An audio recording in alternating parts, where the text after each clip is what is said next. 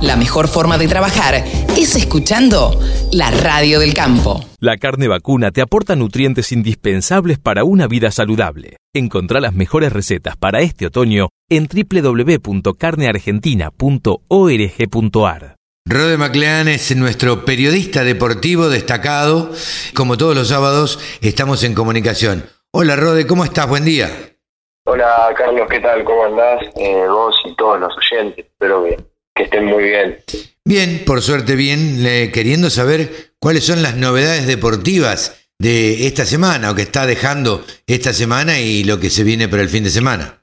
Bueno, si querés te cuento un poco sobre lo que pasó este fin de semana. El miércoles por la noche tuvimos acción de Copa Libertadores. San Lorenzo se enfrentó en la vuelta con la con la U de Chile pa- por la fase 2 de para clasificar a la fase de grupos y San Lorenzo se llevó la victoria 2-0 y ahora va a tener que enfrentarse en la tercera ronda contra el Santos, nada más ni nada menos que uno de los últimos finalistas de la Libertadores anterior. El Santos de Eh, Brasil. Exactamente. Eh, y se van a enfrentar el 7 de abril la ida y el 14 de abril va a ser la, la vuelta. Y ahora te cuento sobre el fútbol, sigo por esa línea, eh, sobre la fecha del torneo local que se va a venir este fin de semana.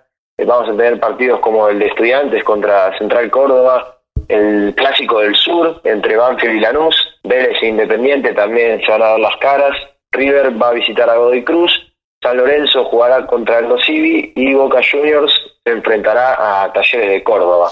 Eh, La verdad es un- ¿Cómo, cómo, fecha en Rode, ¿cómo estás analizando vos eh, el nivel de este, de este campeonato? Yo creo que este campeonato, quizás el formato no llama tanto la atención, el formato del torneo, quiero decir, ¿no? Hay partidos muy buenos y partidos muy malos. eh, es, es eso del azar del fútbol que nunca sabes.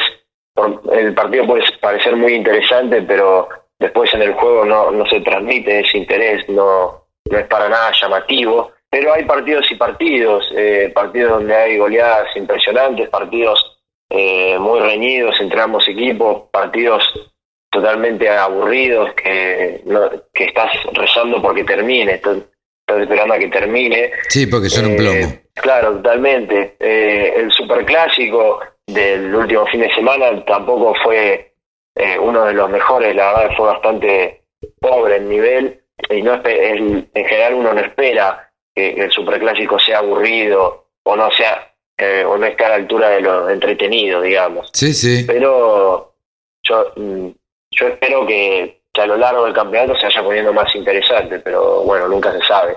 ¿Qué otra novedad tenemos para el fin de semana? ¿Automovilismo, básquet? ¿Qué, qué tenemos? Eh, bueno, eh, este fin de semana, el domingo, tenemos el Super C2000, eh, la segunda fecha, eh, en el Autódromo Oscar Galvez, así que ya todos el domingo estén atentos desde las 9 de la mañana, que va a ser la, la primera carrera.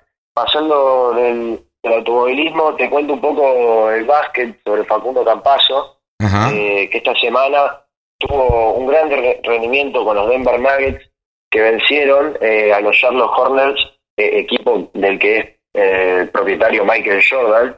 Eh, los Denver Nuggets impusieron 129 a 104 eh, como locales y Campazo eh, logró realizar 10 asistencias, 6 puntos, 4 robos y con estas 10 asistencias se convirtió eh, en el primer argentino en lograr 10 pases de gol en su primer en su temporada como novato en Claro. la NBA. Que es un, récord inter- eh, interesante para Facundo para, para hacer su temporada rookie, como le dicen, ¿no?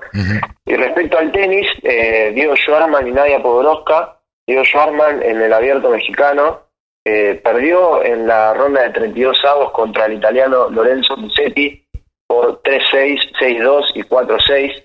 Eh, la verdad que viene, viene flojo Schwarzman, no está teniendo el mejor de, de sus rendimientos. Y Nadia Podoroska también está en una situación parecida en el abierto de Monterrey, perdió contra la rusa Ana Kalinskaya 6-4, 6-4, como que es- se rindieron muy bien el año pasado en plena pandemia, pero este 2021 no, no arrancaron con buen pie ni, ni Diego ni Nadia y bueno, habrá que esperar todavía falta faltan muchos torneos, se juegan muchos torneos más durante el año, pero no empezaron de la mejor manera, lamentablemente. Una lástima para, para el tenis porque Diego Schwarman venía con una buena performance desde el año pasado, como lo dijiste vos. La chica argentina con apellido ruso eh, también, este, también venía muy bien. Una lástima, nada, por, por la representación argentina, quien había anunciado eh, su regreso era del Potro, ¿no? Eh, sí, del Potro había dicho que, que esperaba, él espera llegar para los Juegos Olímpicos de Tokio de este año, pero que sepamos que todavía no está haciendo ejercicios con pelota, con la raqueta, digamos, está haciendo ejercicios en el gimnasio eh, y el, los Juegos Olímpicos son en junio.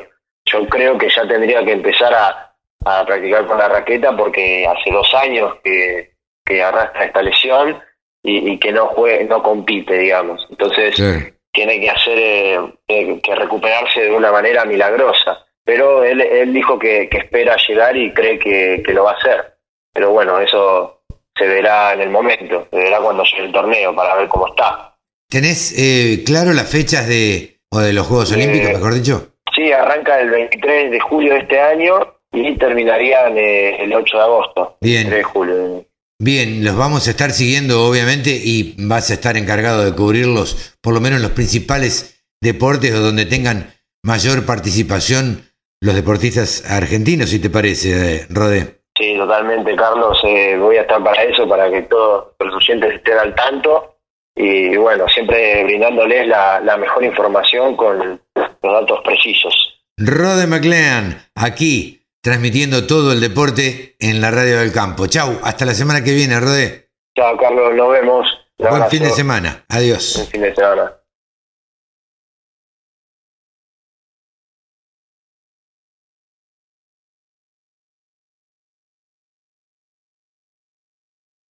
Solo pensamos en agro. Desde la música hasta la información.